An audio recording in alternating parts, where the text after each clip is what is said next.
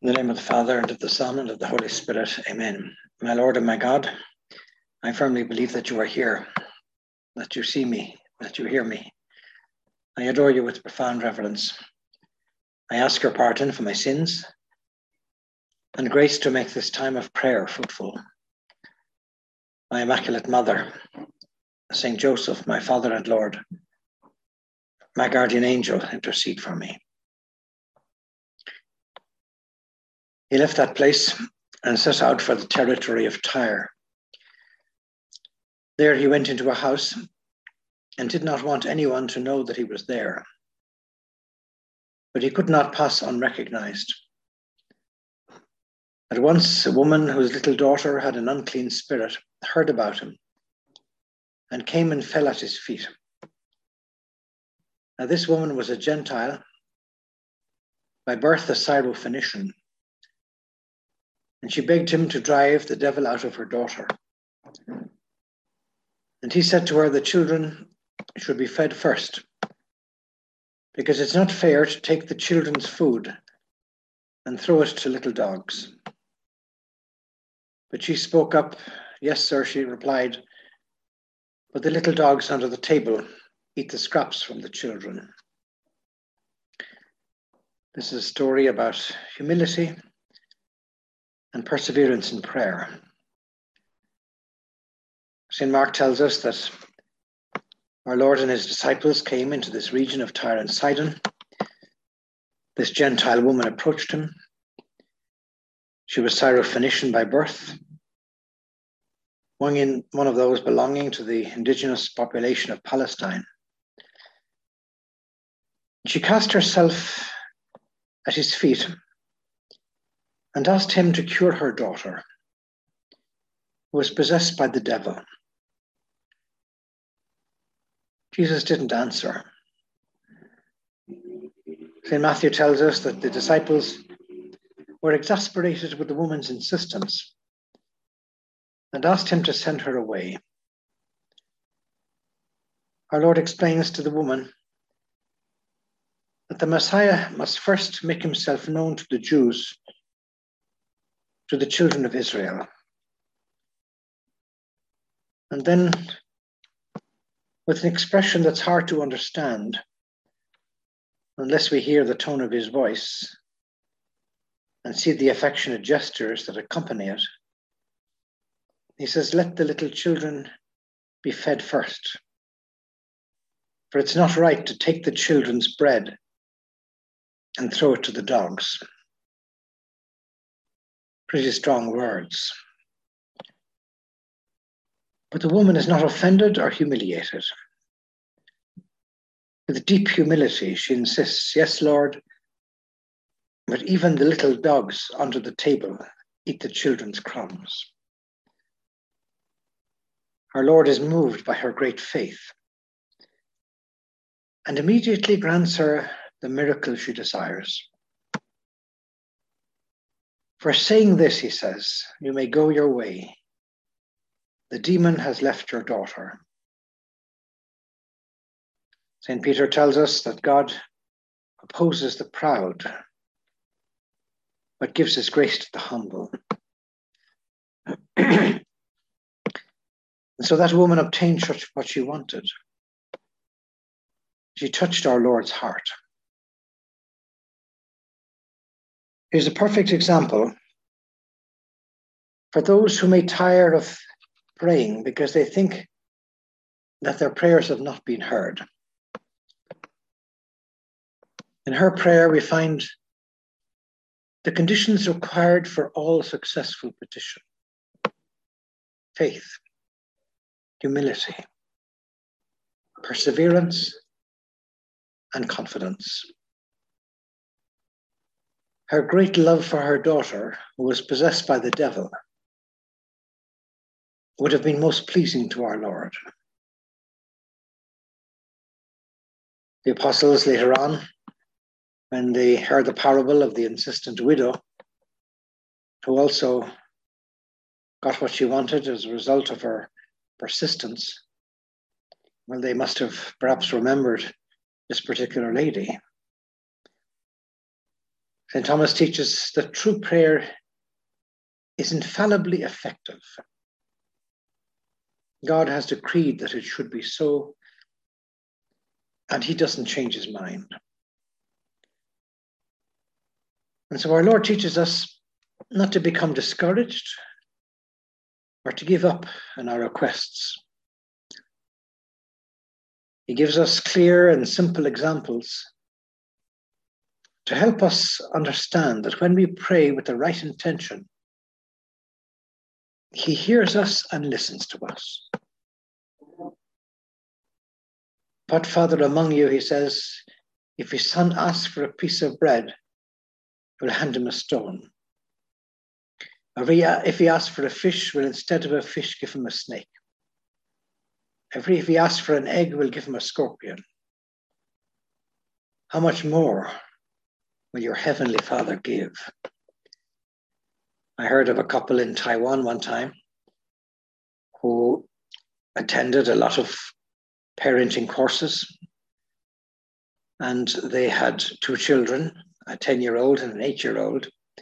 and the 10 year old son was often hugging the computer and not allowing his younger sister to use it. And he'd been warned many times to allow his younger sister to use the computer, but sort of ignored these warnings.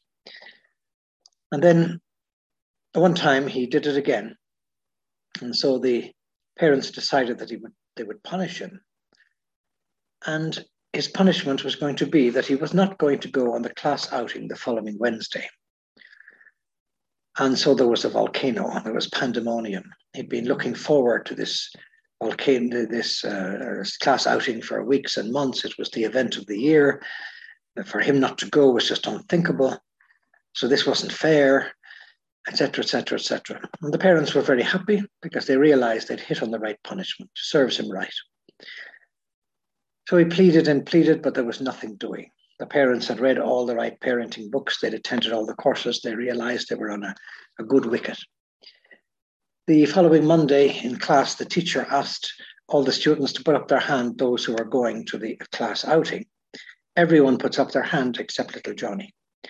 And the teacher asks him, Well, why aren't you going on the class outing? Because my parents won't let me. It's all their fault. So the teacher called the parents and inquired what was wrong, and she heard the full story and then she understood. And then on the Tuesday night, the fellow decided he would have one last chance, and he pleaded and pleaded with his parents to let him go on the class outing. But they said nothing doing, the punishment stands. So he went into his room and he locked the door. And he was there quite a long time, maybe 15, 20 minutes. And the mother was getting a little bit nervous. She had read stories of children committing suicide in their bedroom. And there came a moment when she couldn't take it any longer. And so she went to the bedroom door and knocked on the door, said, Open the door, open the door. What are you doing in here? So eventually he opened the door and she said, What are you doing in here? He said, I was praying the prayer card to Saint Jose Maria Escriva. So now the mother was put back on her heels. Oh my goodness. He's been praying the prayer card to Saint Jose Maria. So now she had to call a conference with her husband. Said, This is very serious. We have been bringing him up to have recourse to prayer in difficult moments. We have taught him to have devotion to Saint Jose Maria.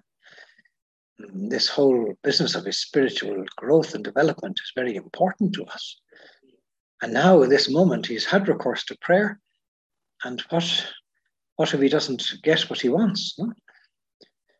So, after much discussion, they discovered that his whole spiritual formation was really much more important than this thing of the class outing. And so they decided they had to relent and they let him go on the excursion. And so little Johnny got what he was asking for.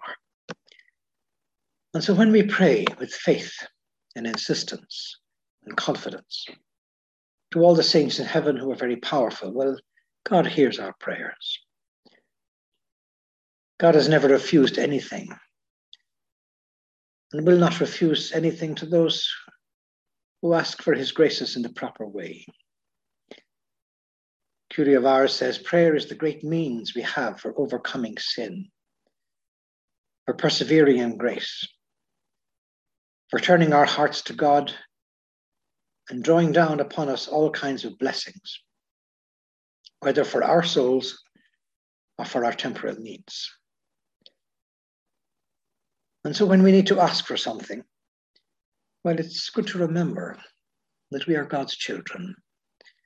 He doesn't refuse anything to his children. How much more your heavenly Father give good things to those who ask him? And so our Father God takes far greater care of us than the best father in the world takes care of that child who most wants his help. And so we can try to have a great filial confidence and perseverance in our petitions. God has foreseen from all eternity the help that we need. One spiritual writer says he has also foreseen the assistance we will require and the graces that will lead us to make our requests. He treats us as children who are free and simply asks us to cooperate. It is necessary for us to ask in order to obtain God's help, in order to do good and persevere, as it is necessary to sow the seed in order to reap the harvest of grain. Unless the seed is sown, the ears of wheat do not grow. If we do not ask, we shall not receive the graces we require. So God knows everything that we need, but He wants us to ask for them. And insofar as we intensify our demands, we identify our will with that of our Heavenly Father. It is He who truly knows the depths of our need, of our utter poverty. At times, He may make us wait so that we can be better disposed, so that we will desire those graces more earnestly and fervently. Sometimes He says yes, sometimes He says no, and often He says wait. On other occasions, he rectifies our petition and grants us what we really need. And yet, there may be times when he doesn't grant us what we're asking for. Because possibly without our realizing it, we're asking for something that may be harmful, something that has presented itself to our will under the appearance of some desirable good. A mother doesn't give her child a sharp knife which shines attractively just because the child wants it with all their heart. And we are like little children of God. And so when we ask for something that might be bad for us, even if it seems good to us, God acts just as a good mother will act with one of her small children. And instead, he gives us other graces that will be good for us, although we might be less clamorously interested in them. And so our prayer can be filled with trust. That's when we're asking something from a loving Father. It needs to be confident because God knows what we need better than we know ourselves. And that trust leads us to ask with constancy, with perseverance. Undaunted, we insist over and over again, certain that we will receive more and better than what we're asking for. And so we have to persist in our asking. Like the insistent friend who needed bread, or the helpless widow who besought the unrighteous judge night and day. Ask and it will be given to you. Seek and you will find. Knock and it will be opened to you. For everyone who asks receives, and he who seeks finds, and to him who knocks it will be opened. St. Thomas comments this very perseverance in prayer leads by itself to an increase of trust and friendship with God. And this friendship, which produces the request, opens the way to a more trusting entreaty. As though having been introduced into the divine intimacy by the first request, we are enabled to implore with greater confidence the next time. Thus, when we address a petition to God, constancy and persistence are never inexpedient. Quite the opposite. They are pleasing to God. And so we should try to imitate the Syrophoenician woman as an outstanding example of constancy, even though our Lord seemed not to be willing to pay any attention to her. Our Lord sets no limits to the effectiveness of prayer. Everyone who asks receives, for God is our Father.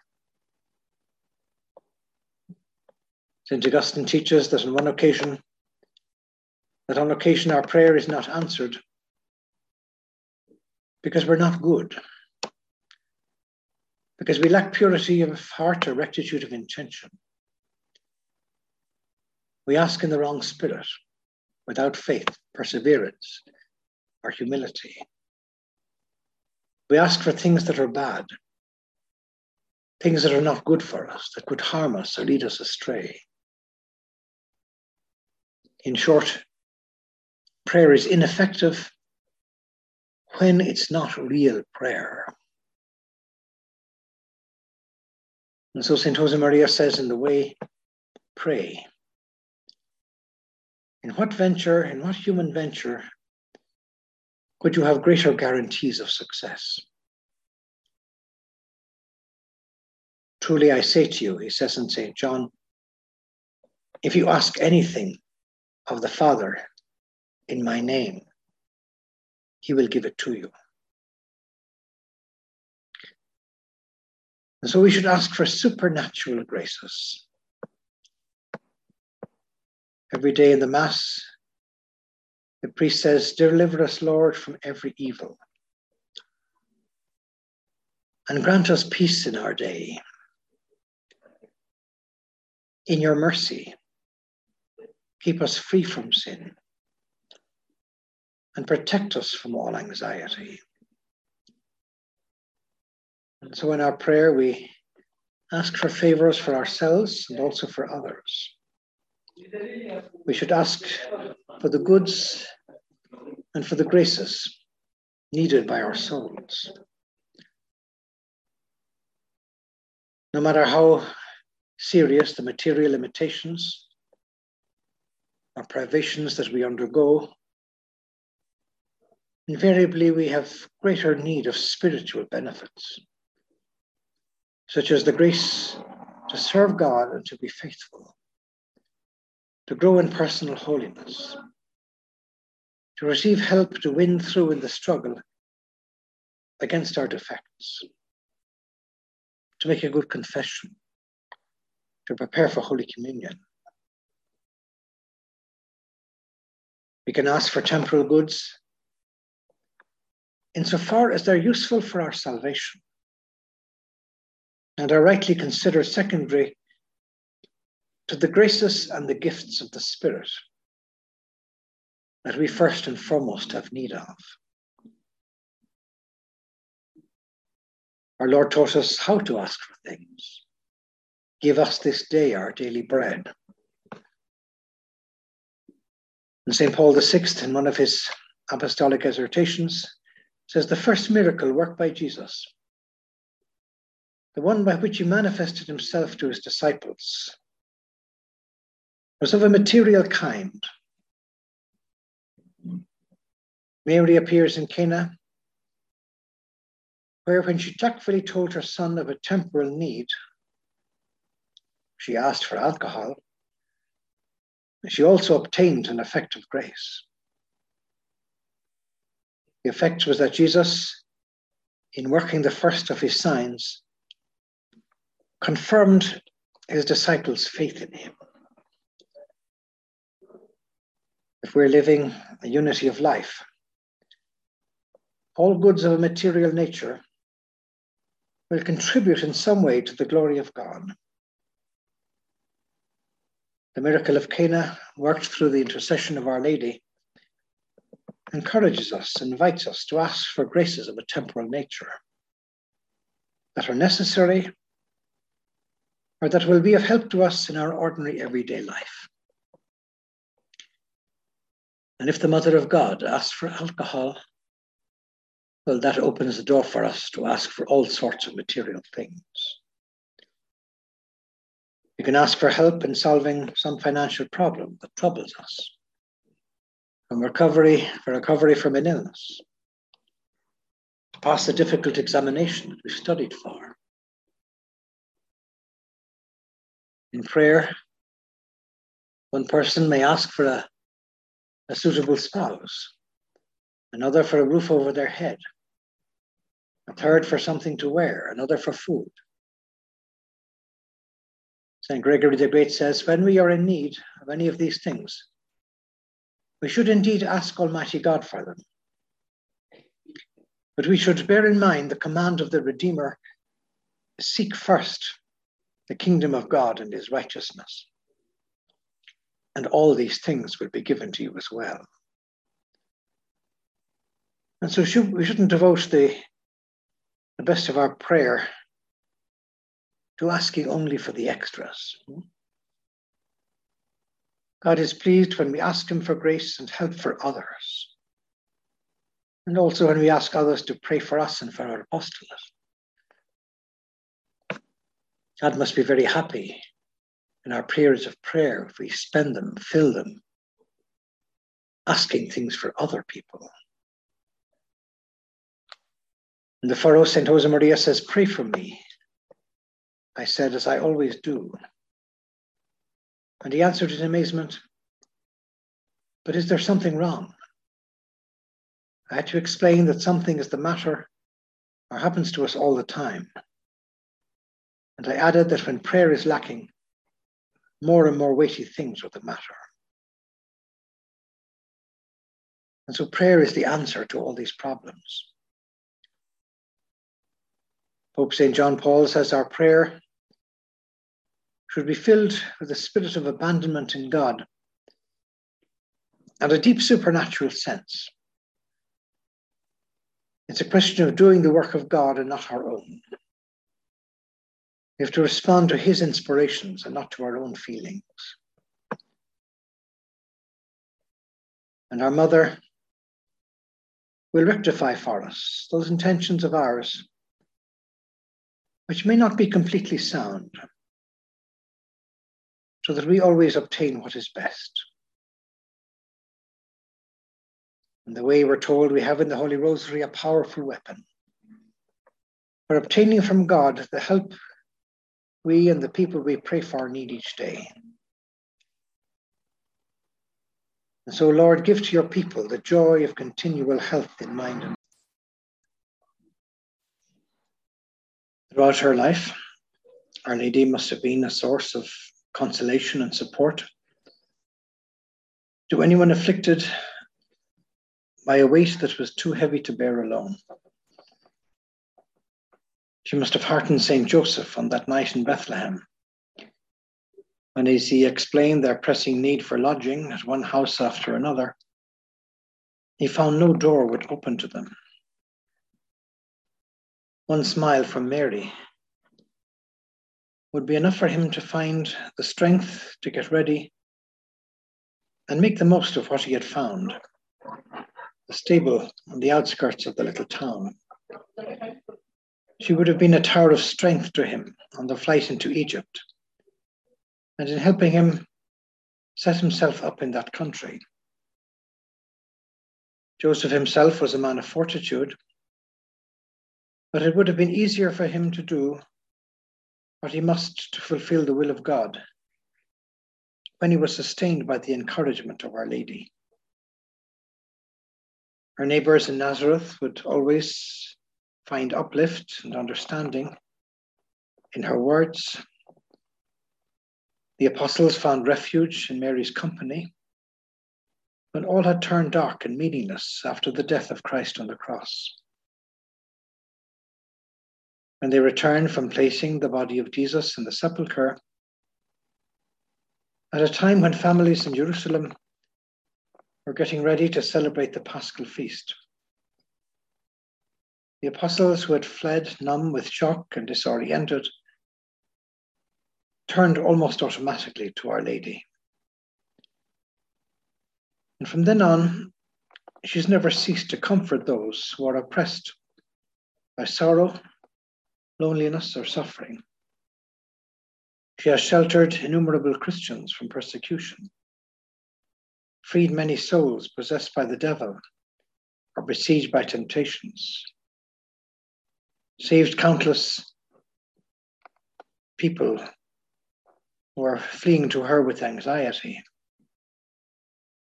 She has strengthened and helped many of the dying by reminding them as they lay on their deathbeds of the infinite merits of our Son.